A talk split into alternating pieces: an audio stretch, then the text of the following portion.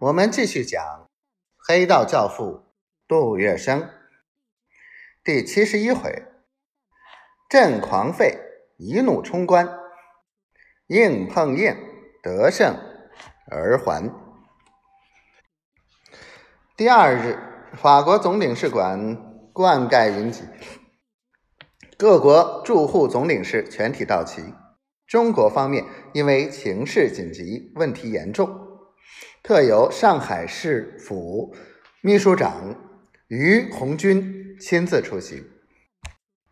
杜月笙是法租界、华界的首脑，他准时赶来参加。时间一到，甘格林宣布开会。以主人身份，他首先说明召集这次会议的目的。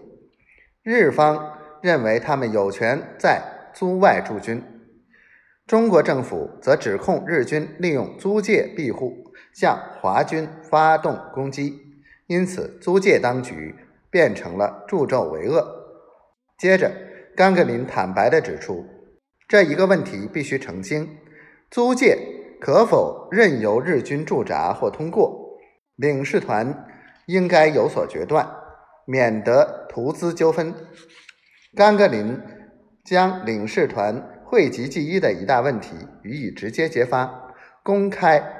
提复讨论，并且促使领事团表明态度。对于中国来说，他是帮了大忙。然而，日本总领事村井苍松则不胜愤怒，他抢先起立，大放厥词，威胁恫吓的语句从他愤怒的声调中像湍流急瀑般的喷溅出来。他那种凶横野蛮的态度。使在座各国领事为之愕然，但是这是很严重的一个问题，没有人敢于保证村井的恫吓威胁不会成为事实。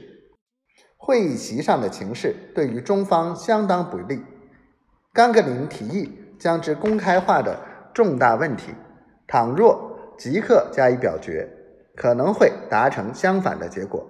使日军利用租界为军事根据地变为公开合法。村井在厉声咆哮，各国领事噤若寒蝉，大家暗暗的在担心。谁也没有料到，这时杜月笙发了大火，他猛地一拍桌子。二十年来，杜月笙历经磨练，炉火纯青，几乎就不会有人看见他当众发过脾气。唯独这一次，他在各国领事之前，挥扬臂挥拳，高声喝道：“好，东洋兵可以进租界、住租界，利用租界打中国人。你们尽管通过这个议案。不过，我杜月笙要说一句话：只要议案通过，我请日本军队尽量的开来，外国朋友一个也不要走。我杜月笙要在两个钟头以内。”将租界全部毁灭，我们大家一道死在这里。